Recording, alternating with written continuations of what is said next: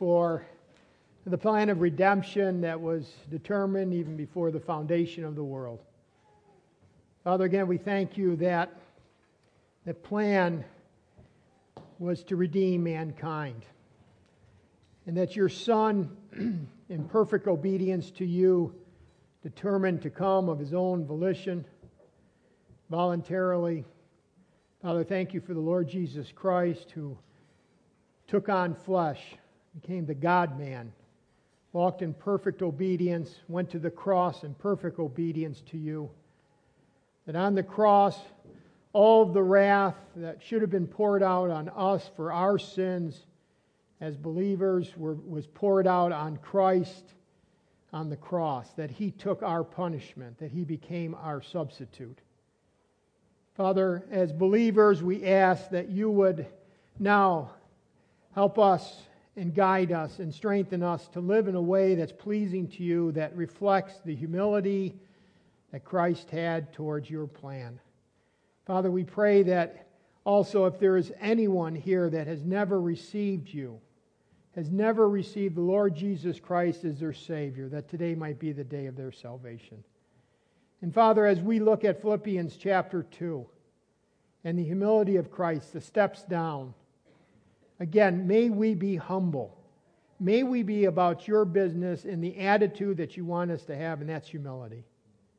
In light of the cross, may we live for you. In Jesus' name, amen. You may be seated.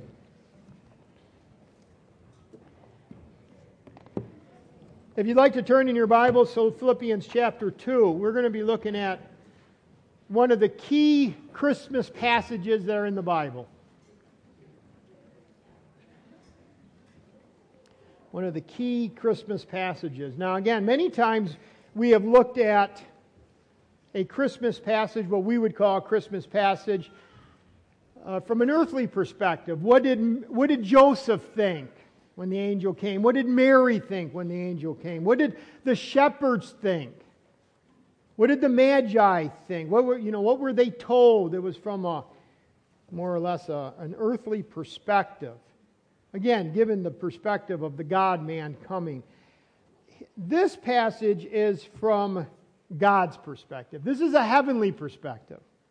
This is what is going through the mind of Christ, the attitude of Christ, the, the perspective of Jesus Christ. This is a, a portrait of Christ. In fact, this is one of the greatest portraits of Jesus Christ is found in this passage. In fact, let's read it together. Starting in verse 5, we'll go to the uh, verse 11. Verse 5 let, let this mind be in you, which was also in Christ Jesus, who being in the form of God, did not, rob, did not consider it robbery to be equal with God, but made himself of no reputation, taking the form of a bondservant, and coming in the likeness of men, and being found in appearance as a man, he humbled himself and became obedient to the point of death, even death of the cross. Therefore, God also has highly exalted him. And then you'll, actually, you know what? We won't read the rest. What I want you to get is this Humility precedes exaltation. That's the, that's the, the point of this passage. Christ humbled himself, and because he humbled himself, God the Father exalted him. Humility before exaltation. And we're going to be looking at the humility of Christ this week. We'll be looking at the exaltation of Christ next week. We've got to put it together. Because again, humility preceded exaltation for Christ. Very, very important. It's very important in living the Christian life to understand that. Sometimes we try to get our own, we try to have it now. Lord, exalt me now. That's not the way of the Bible, that's not the way of Scripture. So, we're going to be studying about Jesus Christ, a portrait of Him. You know, when it comes to Christ in Scripture, a number of times um, the question was asked, or even asked of our Lord, Who am I? In fact, in Matthew 16, verse 13, Jesus asked the disciple that question Who do men say that I am? Who do men say that I am? And I will, I will give you this that, that is the most important question out there. That is the very most important question. Many times we talk about the key questions of life Who am I? Why am I here? Where am I going? Well, those are important questions. Who am I? Where am, why am I here? Where am I going? But you know what the most important question on this earth is? Who is Christ? Who is Jesus Christ? Because according to the answer to that question, how you give it determines your eternal state. It determines whether you will uh, enjoy the, the glories of heaven or the tortures of hell. And answering and receiving the, the question, Who is Jesus Christ? And when he asked the disciples that, some said, Well, you're John the Baptist. That's what some are saying. You're John the Baptist. Others say you're Elijah, uh, Jeremiah, or one of the prophets. But then he turns and he says, He said to them, But who do you say that I am? Do you see how that's important? That's the key question of life. Who do you say that Jesus Christ is? And Simon Peter answered and said to him, You are the Christ, the Son of the living God. And, and this is how Christ uh, responds to Peter Blessed are you, Simon Bar Jonah, for flesh and blood has not revealed this to you. In other words, you didn't get this from man, but from my Father who is in heaven. You are able to say that because that has been divinely revealed to you.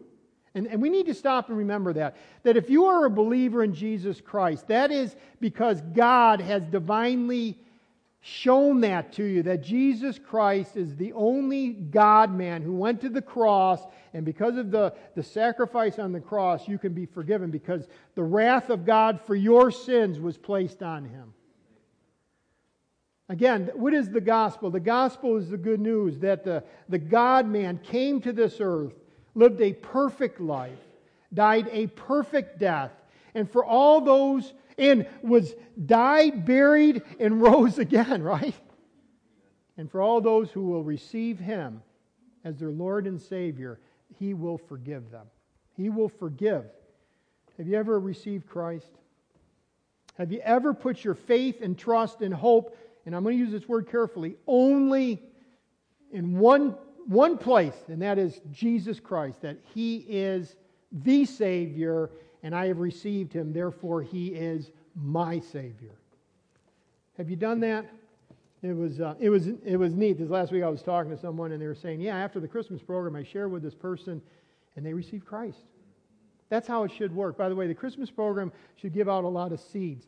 But I'm hoping that you are going around, and if you've asked someone to come and they went, and now, you know, get back to them and say, What did you think? Did you get the message? It's all about the cross. I wish we could sing that song again. Oh, I think at the end we are. uh, before I forget, it, because I may forget, if you want any booklets, again, I really like John Blanchard. He just, uh, Why on Earth Did Jesus Come? But again, there's a number of them right here, 40 or 50 of them. But after the service, again, you know what? We need to plant the seed. We need to keep watering the seed, right? But what? What does Corinthians say? God gives the increase. If, God, if someone believes, if someone repents, it's because God has worked in their heart. But we have to be um, laboring with God. And so, again, I encourage you to do that. But the Lord said to Simon, My Father who is in heaven, He's the one that has revealed that to you. And this again is the great revelation of Christianity that Jesus Christ, God's Son, came in human flesh, the God man. Not again, not as the world says. You know, you, you turn on the TV at this time, and, the, and, and you know they'll be talking about Jesus, and he was a good man, and he was a prophet, and he was a teacher. He was a good. Te- By the way, he can't be a good teacher if he proclaimed himself God and isn't. But that he's a good teacher, you know, it's almost like you put him, put Jesus in a box, and we're glad that you showed up because it gives us a reason to celebrate. You know, as far as uh, eating food and buying presents. You know, some will even say again, he's a he's a, a prophet who, who, yeah, maybe even rose from the dead. no, no, Jesus Christ is God man, the second person of the Trinity. You know, when we start saying that He is the only way of salvation, that's where the doors start to close many times, right? Because again, He is the God man, the eternal God, become man, God in human flesh. However, how else can I say that? So, what do you think of Jesus Christ? This is our Christmas message. John 19, verse 7 says, The Jews answered him, We have a law, and by our law he ought to die. Why? Because he made himself the Son of God. They got it. They got angry about it, wanted to kill him, but they understood who Jesus Christ was proclaiming to be himself, the Son of God.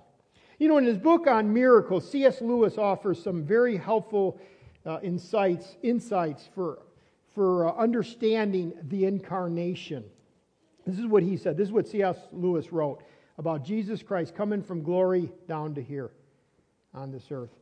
In the Christian story, God descended to reascend. He comes down, down from the heights of absolute being into time and space, down into humanity, down to the very roots and seedbed of humanity which he himself created. But he goes down to come up again and bring the whole ruined world up with him. And then he says, you can picture it this way. One has the picture of a strong man when you think of Christ, stooping lower and lower to get himself underneath some great, complicated burden. He must stoop in order to lift. He must all, almost disappear under the load before he incredibly straightens his back and marches off with the whole mass swaying on his shoulders. C.S. Lewis also said, or you could think of it like a diver, like a deep sea diver, first reducing himself to nakedness, then glancing in midair, then gone with a splash, vanishing, rushing down through the green and warm water into the black and cold water, down through increasing pressure into the death like region of ooze and slime and old decay. Then up again, back to color and light, his lungs almost bursting, till suddenly he breaks surface again, holding in his hand the dripping, precious thing that he went down to recover. He and it are both colored now that they have come up in the light. Down below, where it lay colorless in the dark, he lost his color too. Lewis goes on to say the doctrine of the incarnation is emphatically at the center of Christianity. That the Son of God came down. No seed ever fell so far from a tree into so dark and cold a soil as the Son of God did. End quote. I like that. He goes down to come up. He, he gets under the weight, and he himself is the only one that's bearing the burden. And the burden is that sin must be punished. And he's come to be the only one that can be the sin bearer. That's what we're going to find in here the humility of Christ, verses 5 to 8. Before we get into this text, though, I want you to see the context. I remember Dan Kenyon always, you know, said, you know, you know how you need to, uh, you know, uh, study the Bible? Context, and what's the next one? Context, and what's the third one? Context, right. Let's get the context. The context is Paul is giving them an application, and he says in verse, 20, uh, verse 2, this is Philippians 2, we're right in Philippians 2. Philippians 2 says this fulfill my joy by being what? Like minded. Now notice the unity here. Verse 2. Philippians 2 2. The unity issue. Be like minded, which is actually the same exact word as verse 5. Let this mind be in you. Like minded. Verse 2. Also, having the same love, do you see the unity there? Same, same love. Being of one accord and of one mind. Paul, see, this is not a Christmas passage. This is Paul encouraging the Philippian church and saying, listen, I want you to have unity. It brings glory to Jesus Christ when a church acts in unity. But to have unity you've got to have, now catch this, uh, humility. To have unity, unity is built on humility. Okay? And the humility we find in verse 3. This is the exhortation. Let nothing be done through selfish ambition or conceit. That's, that's pride. But in lowliness of mind, that's humility, let each esteem others better than himself. Let each of you look out not only for your own interests, but also for the interests of others. That's the exhortation. So, what is Paul doing? He's kind of doing the reverse. He's saying, listen, God wants you to be unified. But if you're going to be unified, you need to have humility. Or to say it this way proud people don't get unified. Proud people have a tendency to just create constant factions. Do you know that? Proud people are factious people. You know any proud people? just always causing problems. Oh, Paul says, listen, I want you to have one mind, one love, same love, like minded. You're all part of the body of Christ. God saved you through Christ's sacrifice, put you in the body. He wants, he wants unity, but if you're going to have unity, true biblical unity, you got, it's got to be built on humility. And then he says this let me give you an illustration of that. I'll give you a really good illustration, Philippian church. You want to have unity? You want to develop humility in your life? Let me give you a great illustration. Let's go right back to the Lord Jesus Christ. That's why in verse 5, let this mind be in you. See, as Jesus Christ was humbled himself, Philippians, you humble yourself, and in so doing, there'll be unity. God will be glorified through this local church. So I want you to see that connection because, again, it's not just about a Christmas passage. It's about what did Christ do and how we should respond because of what, who Christ is, how we should act. In fact, you could say it this way this is a very theological passage, just verses 5 to 11. Very theological. And yet it's all built on the premise of being practical. See, theology should lead in practical life. The, your theology leads you to live a certain way. What you think and how you act go hand in hand. In fact, Paul Rees said this Don't forget, cries Paul, that in all this wide universe and in all the dim reaches of history, there has never been such a demonstration of self effacing humility as when the Son of God, in sheer grace, descended into this errant planet. planet. See, unlike other deities, other deities, they, they act and uh, respond according to their whims, according to their wants. You know, other false deities, you know, it's all about them. Now, they're false, but the point is, is their own interests. He goes on and says, You must remember, my brethren, that through your union with Jesus Christ in living redemptive experience, this principle and passion by which he was moved, in other words, humility, to serve the Father's will, which he was moved to do, must become the principle and passion by which you are moved, that you are motivated. In other words, as we study this, we shouldn't just walk away and say, oh, that was a nice Christmas passage. Oh, yeah, I remember Jesus coming to this. That should move us towards humility. That should move us towards service. That should move us to sacrifice on, on His behalf, on His behalf for other people. Well, let's get to verse 6. Let this mind be in you, which was also in Christ Jesus, who, again, that's Christ, who being in the form of God. Let's stop right there. This is Christ's glorious position who being in the form of God, in other words, fully God, I don't know if I wrote in your outline, but fully God. The New American says this, who although he existed in the form of God, he existed in the form of God. That word existed or the word being is in the present tense. It's being, it's, it's your essential essence. With Christ, this is his essential essence. Essence. it's his, uh, his existence, Paul is saying. Let's, when it comes to Jesus Christ, we're going to see him stepping down from glory to this earth. But remember that he is fully God. The first thing Paul wants us to remember is that he is in the form of God. He is fully God. He has always existed as God. He will always exist as God. He can't change. In fact, the stress of the word being or the word existed is the again the essence of the person's nature. It's unalterable. It's unchangeable. Christ has always been, always will be. Even when he was humbled on this earth, remaining God. And, and that's where a lot of, uh, a lot of the theological problems of even today, uh, so called Christianity, you know, who is Christ? Where is he? And, and, and, and how did he function on this earth? And some actually will say he, he gave up his godhood for a while. No, that's, that, that's, that's heresy. The, word form, again, is the word that it's morphe. We get the word uh, morphosis, you know, like uh, something changes, but, it, it, but it's always been. Okay, that's the point. And the word morphe means essential essence. In other words, the caterpillar might become uh, a butterfly, but, but the essential nature of that has remained the same.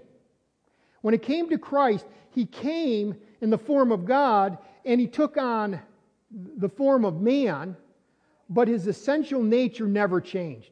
He's in the form of God. Always God, always will be God. Morphe. So again, it refers to an outward manifestation of an inward reality. The inward reality of Jesus Christ never changed. Now, that's the word morphe. And I'm going to give you some words because I think you need to see this. That word is morphe, who being in the form, that word form, that's morphe, of God. There's another Greek word, schema.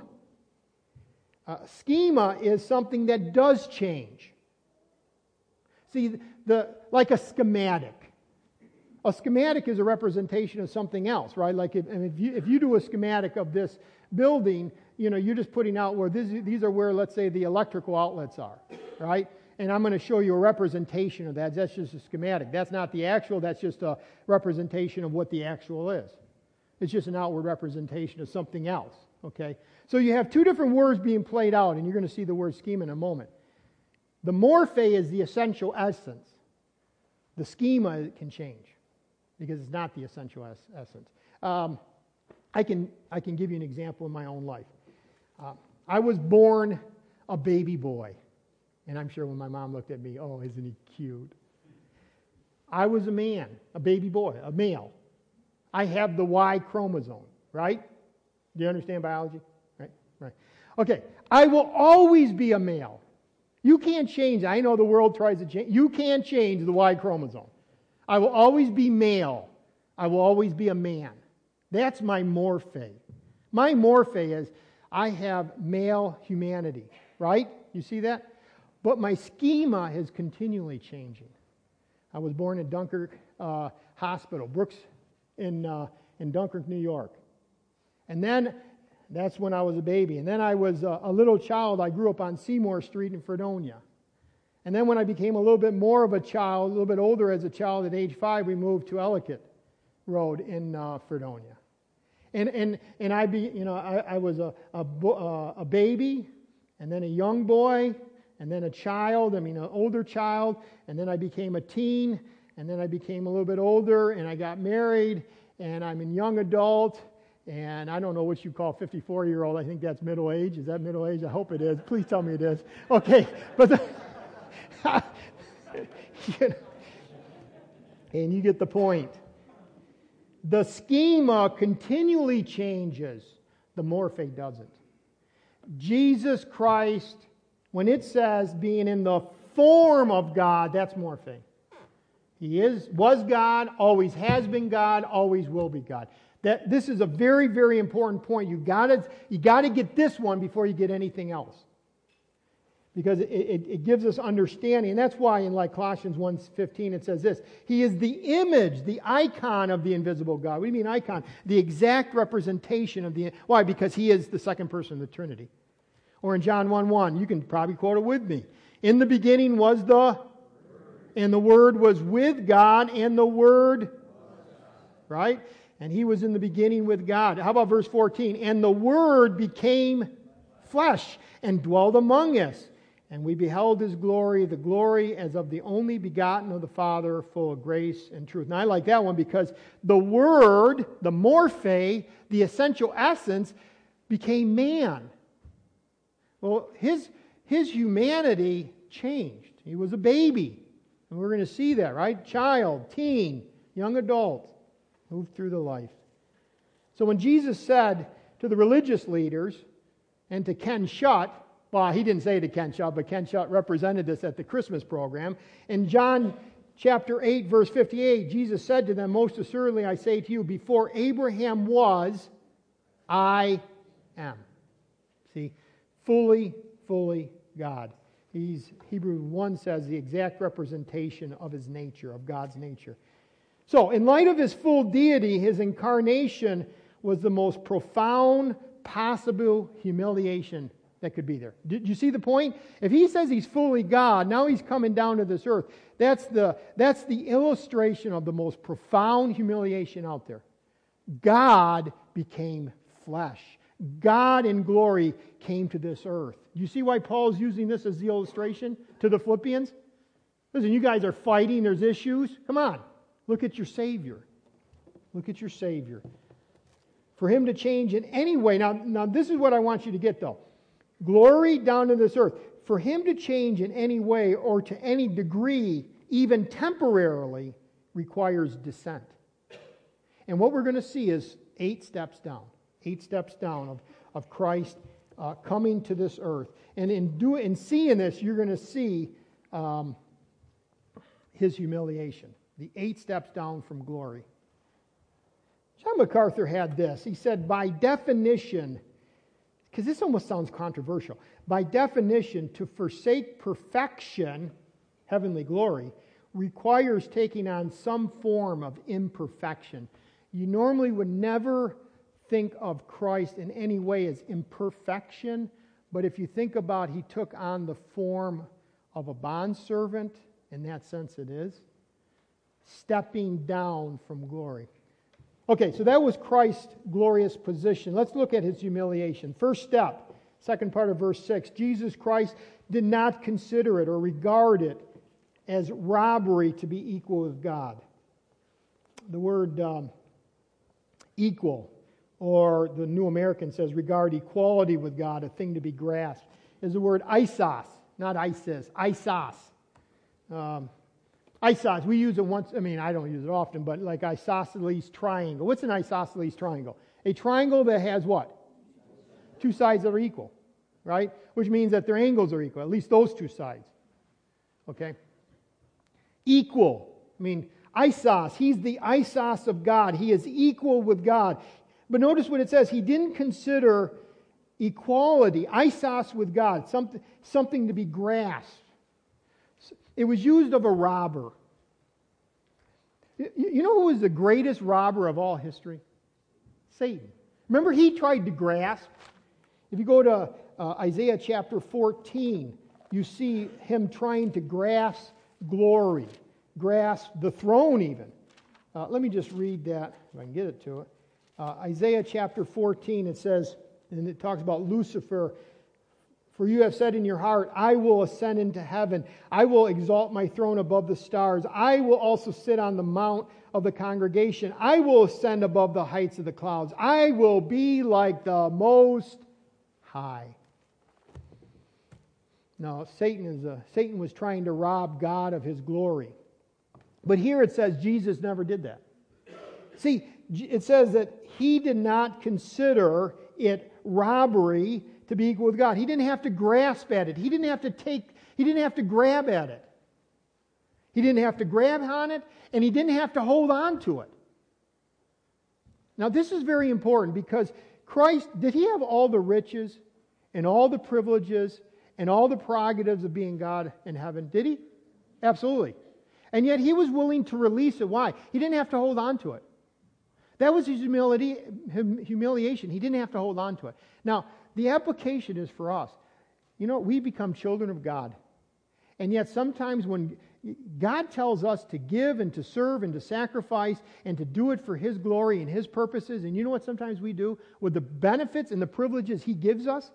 the physical benefits, and what do we do? We grab. No, it's mine. It's mine. Don't. You know, and God takes them away sometimes through trials, and you know, it almost is like we're hanging on and like we're being dragged along the carpet. No, don't. See, this humility has plays out in wonderful ways in our own Christian life. God says this, listen, I've given you all spiritual riches and heavenly in the places in Christ Jesus, but you may not experience all this stuff completely. You won't experience on this earth. Have your hand open. Don't grasp it. Jesus refused to cling to that equality, to the privileges, to the rights, and the advantages as God. And although he continued to fully exist as God and have all those rights and privileges during his incarnation, he refused to hold on to them. He refused to, you know, like, like a death grip. As one man said, it is that attitude of selfless giving of oneself in one's possessions, power, and privileges that should characterize all who belong to Christ. Willing to sacrifice our blessings for the benefits of others. No, no. He, he did not consider it something of equal to God and all the, all the privileges, something to be grasped. He, he was willing to release. That's the first step down, the decision I'm going to the earth. Number two, step down number two. Uh, this is, starts in verse 7. But made himself of no reputation. I, I really like the New American here. It says, He emptied himself. He emptied himself. It's kenoo. We get the word kenosis, uh, the kenosis of Christ, the self emptying, the voluntary self emptying. This passage in Philippians just drips with theology. I mean, you get the kenosis theory, and then the two natures of Christ come out of this passage. And it's a passage to illustrate how we should be humble. I mean, it's, it's just phenomenal how theology works into practical life, and this just drips with who Christ is. But this is the self emptying of Christ. This expresses this no reputation or the word emptied himself. And I, I hope your versions have, you know, you're following where I'm at, first part of verse 7. It expresses Christ's self renunciation, his refusal to cling to his advantages and privileges before God because he was God, right? He refuses to cling to and hold on to those privileges and all that he had, the advantages. Again, being equal with God didn't lead Christ to fill himself up, but to instead empty himself. It gave the freedom to release. Let's say it that way. He released. He released. Now, we've got to answer this question what does it mean to empty himself? Because bad theologians and heretics will say this He emptied himself of godhood while he was on this earth. And I just, no, let me say it in a number of ways. He was always God. He always remained God. He never was anything but God. You get that? He was fully God. Kind of going back to that first point we did. Fully God. It does not re- refer to his deity. He coexisted with the Father. His, his deity was never surrendered. He did not exchange deity for humanity. That's what heretics will say. Oh, no, he uh, exchanged the deity for, the, for humanity. And the man Jesus walked, and then at the end, you know, the, the Spirit of Christ and the Christ, uh, deity of Christ came back on him. No, no. Always remained God. But he emptied himself, or to say it this way, if, if, if he emptied himself from deity, he would have, he would have stopped being God. In fact, the Trinity itself would have been destroyed. I mean, there's a lot of implications of that. So again, always God. But what did he empty himself of? Again, the prerogatives, the, the privileges, the advantages that he had of being God, okay, of being the God man. So again, um, I liked what uh, Paul Enns, I think it was, said, you know, the emptying was not so much a subtraction as an addition. The God man, the divine, the uh, Christ divine nature was going to take on human nature. So the, the, the, um, the emptying was, a, was not a subtraction, but it was an addition to him. Now he's going to have two natures divine and human, all in one person. Okay? I hope I'm not getting too deep for you. Because this is critical. This, see, we need to be able to defend who Jesus Christ is. This is who Christ is. So again, the emptying of Christ was taking on an additional nature a human nature with all its limitations. His deity was never surrendered. Now, it didn't mean that he didn't have it. Remember when he was up on the Mount of Olives, Matthew 17, he brought the three disciples up, and what did he do? Just for a moment of time, he, he, he, he pulled back the veil of his humanity, and what they see? The transfiguration, the glory of Christ, right? It's like he just pulled back the veil and said, This is who I am. Just because you see me walking in flesh, this is who I am. So again, we have to um, remember.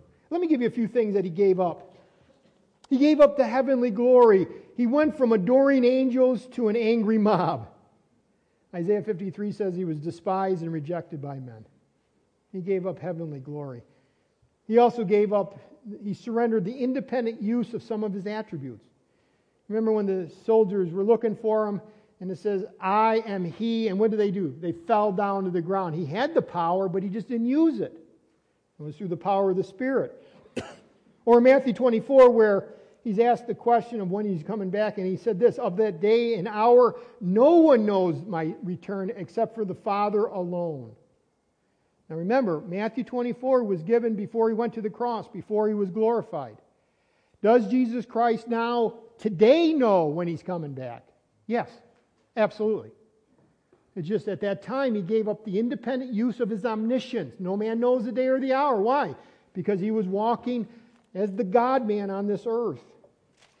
He gave up the uh, independent authority. He came to do the Father's will. He, he became a true servant, a true slave.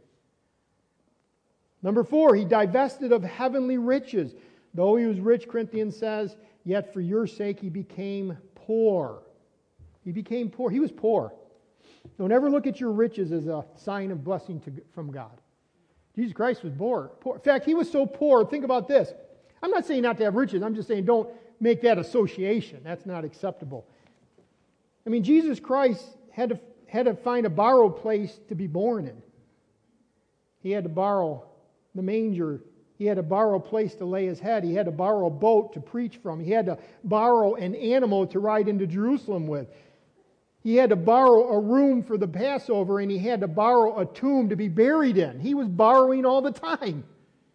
I think American Christianity would look at him as a loser. No, he gave up his riches. He owned all and he waived all his rights for us and for the Father's purpose. And then finally, he, he gave up his favorable relationship to God because God made him, Corinthians says, who knew no sin to be sin on our behalf. Or as Isaiah 53 5 says, He was wounded for our transgressions, He was bruised for our iniquities. The chastisement for our peace was upon Him, and by His stripes we are healed. And they're talking about healed in the spiritual sense. We're healed. We're forgiven, all because of what he took on. That's why on the cross, the perfect Lamb of God said, What? My God, my God, why have you forsaken me? God the Father, placing the, the sin on his Son, the perfect Lamb, took the penalty for the sin. The Father turned, as it were, his back. And so when Christ came to this earth, he gave up favorable relationship with God. The perfect fellowship that he had always experienced he laid that aside. He emptied himself of that, that knowing that he, when on the cross, the fury of, of, uh, of judgment was going to be poured out on him, and he was willing to say that he gave it up. He gave it up for the Father's will for our, purpose, for our benefit. Father's will and purpose for our benefit. Okay? So that's what he emptied himself of. I mean, now you just listen to that thing. Every, when I was studying this week, I'm like, Lord, help me to be selfless. Lord, help me to be sacrificial. I am so selfish. I want to hold. And God says, if you want to be godly, release. Because let me tell you, when you're a child of God, it's yours. But if you're willing to release it here, you'll get it there. But if you want to keep it here, you will lose it there. I'm just talking about, when I mean lose, I don't mean salvation. I'm saying God gives us rights and privileges and, and abilities and gifts and all that stuff. And he says, use it. Use it for others. Don't hold on to it. Be like Christ, a humble servant who did the will of the Father. Number three, taking the form of a bondservant. That's the word morphe again. You would have thought he would have used schema. No, the, no, no. You know why he used morphe? Because he had the true heart of a a servant. Actually, that word bondservant, I think some of your other versions say, it's actually the word slave. Jesus Christ came and he had the, the, the heart of a, a slave. He had the, the internal essence to do the Father's will. That, I think that might have impressed me the most of anything I studied this week. I was like, Lord, I guess I sometimes think of him maybe superficially serving. Oh, I'm going to come. No, no. He had the heart of a, of a servant, of a slave. The God coming to this earth, taking on the form of a bondservant. Not my will, but yours be done. He said on another occasion, I do what the Father shows me. Matthew 20, he did not come to be served, but to serve. John 13, he what? Washed the disciples' feet. Isn't he always serving us? Serving us by saving us, serving us by giving the Spirit, serving us by giving the Spirit who enlightens us. Giving, and, then, and then, as our high priest, he is interceding for us. He's always serving. When you serve, I hope you remember, you know, I want to be like Jesus. I want to serve. That's what one of the sad things about our Christian, uh, Christmas in America. Sometimes becomes so selfish. Things and stuff. I understand Christ came and gave, but he gave. you know, and I know that's where the present thing comes from, but sometimes that creates more negatives, I think, than positives. He gave.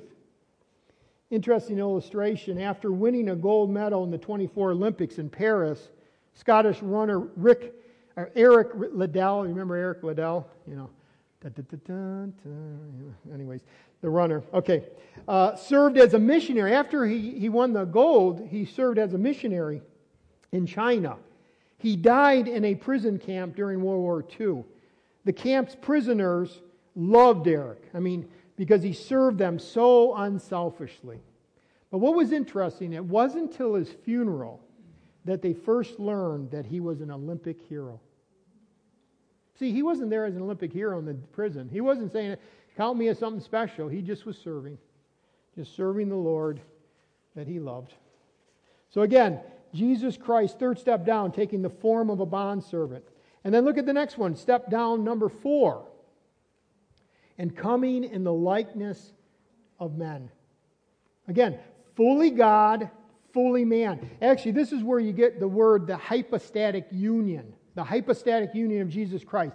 That Jesus Christ came fully God, fully man, uh, two natures, God, man, both nature of God, nature of man, all in one person.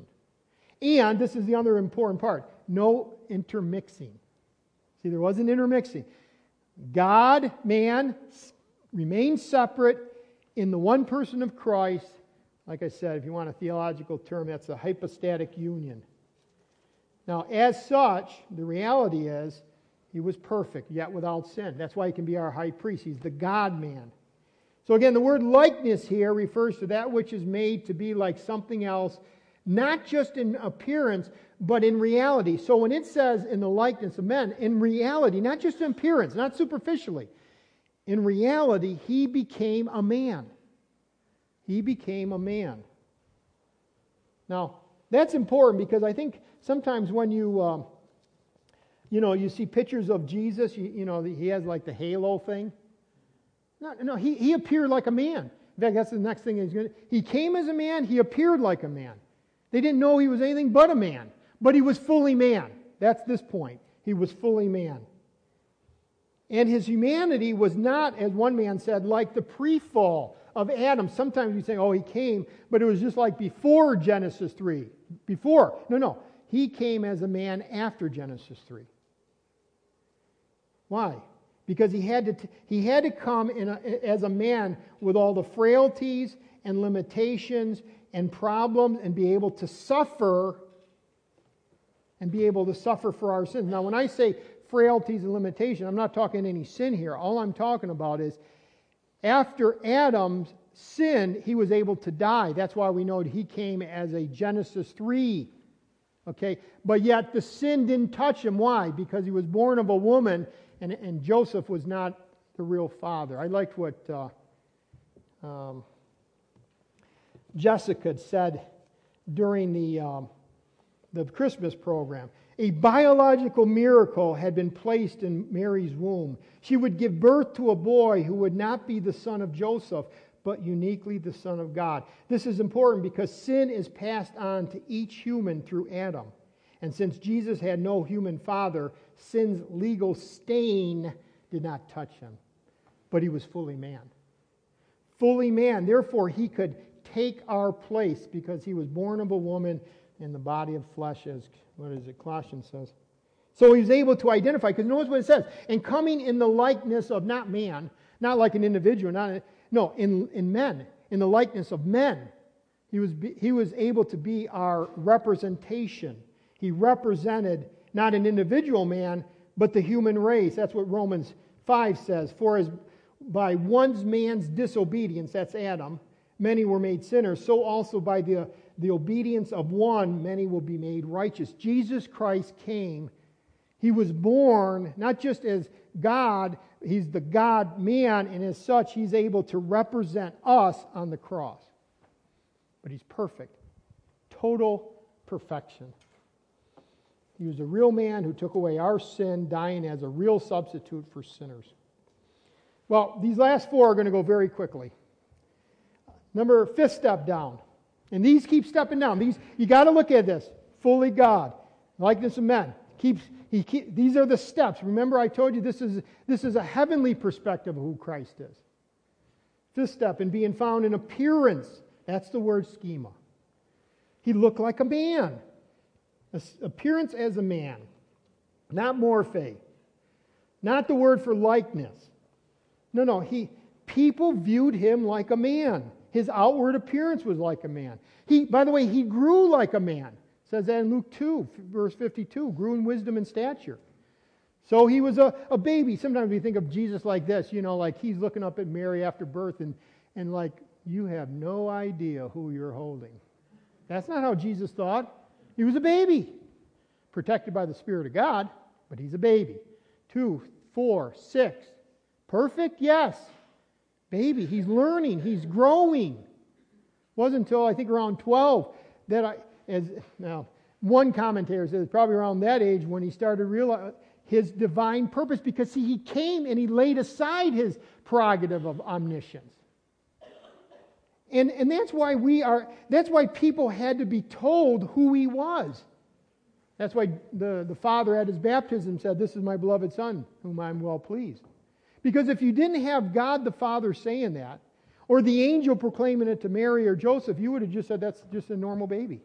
Oh, he seems like he's a really good kid, but he's normal. No. He looked just like a man. He acted like a man, except without sin. See, his, huma- his deity had to be revealed by the angels and by his Father. That's the fifth step in the appearance of a man. Number six, he humbled himself. Now that goes from form and nature to attitude. I want you to see when he says that he humbled himself. Now he's not talking about form. He's not talking about appearance or likeness. He's talking about attitude. Jesus Christ came to this earth to die not because the Father made him, it's because he humbled himself in obedience to the Father. That's voluntary, okay? That's his personal attitude of self abasement. The word to humble means to lie low. Before God and others, he was willing to become the servant, the slave of God, the slave that was going to accomplish the Father's will for sure of redemption, but it was his decision, as it were. And you see this especially during his arrest, his trial, his mocking, the false accusations, you know, the beatings, the scourging. He never got bitter. He never struck out. He never took back the use of his uh, omnipotence, his all power to destroy everybody. He could have called a, a legion of angels. He didn't do that, or 10,000, whatever it says. The point is, he, he remained, a, he was a true servant. Isn't that amazing? Sometimes when we, oh yeah, we'll be the servant until it gets a little tough and then we like want it back. Oh no, wait, that's too much, God. You know. And yet he went the whole distance. Never self assertive, never self seeking, even in the midst of the crucifixion, crucifixion itself. In fact, Paul Rees um, said this in, one of, in his commentary. He says, Look at him this amazing Jesus. Look at him again, dressed like a slave with a towel and basin for his menial uh, equipment. He is bathing the feet of some friends of, of his who, but for their quarrelsomeness, should have been washing his feet. He humbled himself. Don't forget this, cries Paul to these dear friends at Philippi. Don't forget this when the slightest impulse arises to become self assertive and self seeking and so to break the bond of fellowship with one another. Remember this. Remember our Lord. He stepped down. He humbled himself. Step number seven, by becoming obedient to the point of death, right? By becoming obedient. There again, it's obedient. God did not force Christ. This was his choice. You got to see that. This is his choice. Again, as man, Christ could represent man and die for a man. As God, the death of Christ could have infinite value, sufficient to provide forgiveness, redemption, salvation for the sins of all those who would put their complete trust in his sacrifice on their behalf. You know, the question has been over the years how could one man dying on the cross for a very short time, six hours, provide salvation for innumerable people throughout all the, the ages of this earth? How is that? How can you tell me that one man could die for many? Because that one man had, his death had infinite value. Why? Because he's the God man. See, we find that right here, the God man.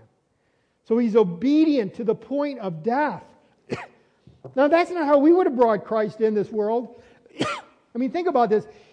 If we were God and we sent our son and, and he was going to this little dirtball thing, rebellious planet called Earth, oh no, he would have had a, a royal welcome. He would have, he would have been born at the, the best of hospitals, and, and he would, his, his education would have been paid with the best of the teachers, and he would have lived in the palace, and everything would. That's not how God did it. Because what did that show? His absolute humility. He came and nobody even knew who he was. If it wasn't for the fact of the illumination of the Spirit by angels and God's voice, and all, you wouldn't even have known who he was. Total obedience. And then finally, step down. Last one. Even death on a cross. I mean, to a person, you know, that went, God on a cross? Deuteronomy 21 it says this He who was hanged on a cross is under God's curse.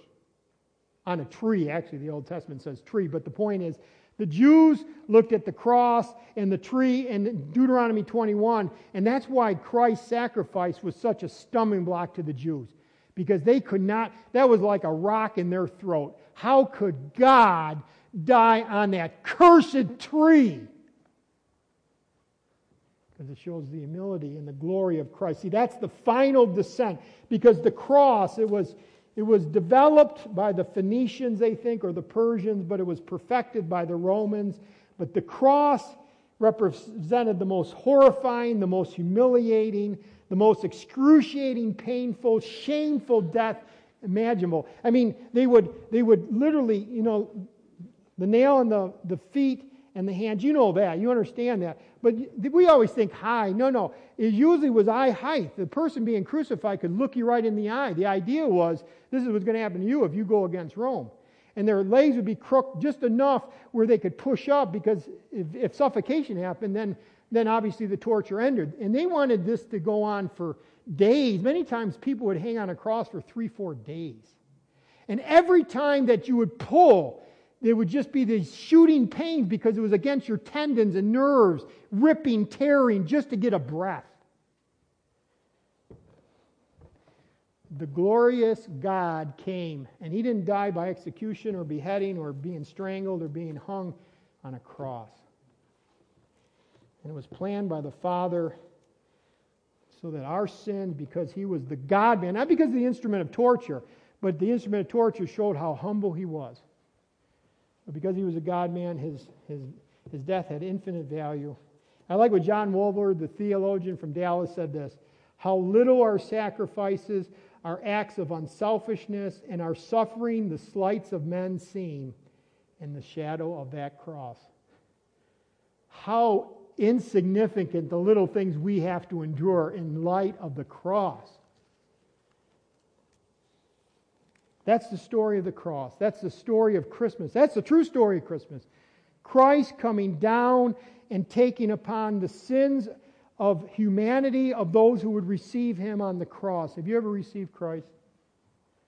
Turn from your sin. Turn from your selfish, sinful, my, it has to be me, to Christ. Repenting and turning to Him and saying, I am damned and rightfully so, I, but I need a Savior. I need forgiveness. I need to have my sins forgiven. And the only place that they can be forgiven is Christ on the cross because you're the God man.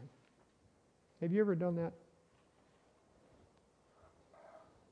Like a beggar begging. And you know what the great thing is? As many as received him, to them he gave the right to what? Become children of God. You go to Christ, he will forgive. What are the results of Christ's humiliation? Just let me bullet them. First of all, voluntarily humbled himself should produce humility in us. As we read and study this passage for the next two weeks, it should say, you know, Lord, help me to be humble. Make me humble. Let me see it in, in what Christ has done and, and, and, and be willing to be self sacrificial. It, it should create humility in us. The second thing is this, according to verse 2, humility ought to produce unity. Same mind, same love, united in one spirit, intent on one purpose. It should. Humility creates unity. Number three, this, this humility ought to produce selflessness towards others. That's actually the exhortation of verse 3. Doing nothing from selfishness or empty conceit. That's the motivator. What? Regard each other as more important than ourselves. Don't be selfish. Don't be self centered. Be other oriented, other centered. And when, when I say centered, I don't just mean thinking it, but actually doing it. Look at verse 4. Let each of you look out not only for his own interest, but also for the interests of others. That's serving. So it's not, so humility builds unity, and with unity, I should have a perspective of selflessness, and with that selflessness, I should be willing to serve. I, I serve God and I serve others, and it's all because of why? The illustration of Christ. Going to the cross. Paul says, listen, you look to the cross and that will break you. You look to the cross and you that will save you. but as Christians, you look to the cross and that will transform you. Because now all of a sudden our little petty differences and our little petty selfishness and everything else just gets crushed when you see the glorious Son of God coming to this earth in eight different steps going to the cross. And he's doing it for the Father's will. But wait, he's doing it for you.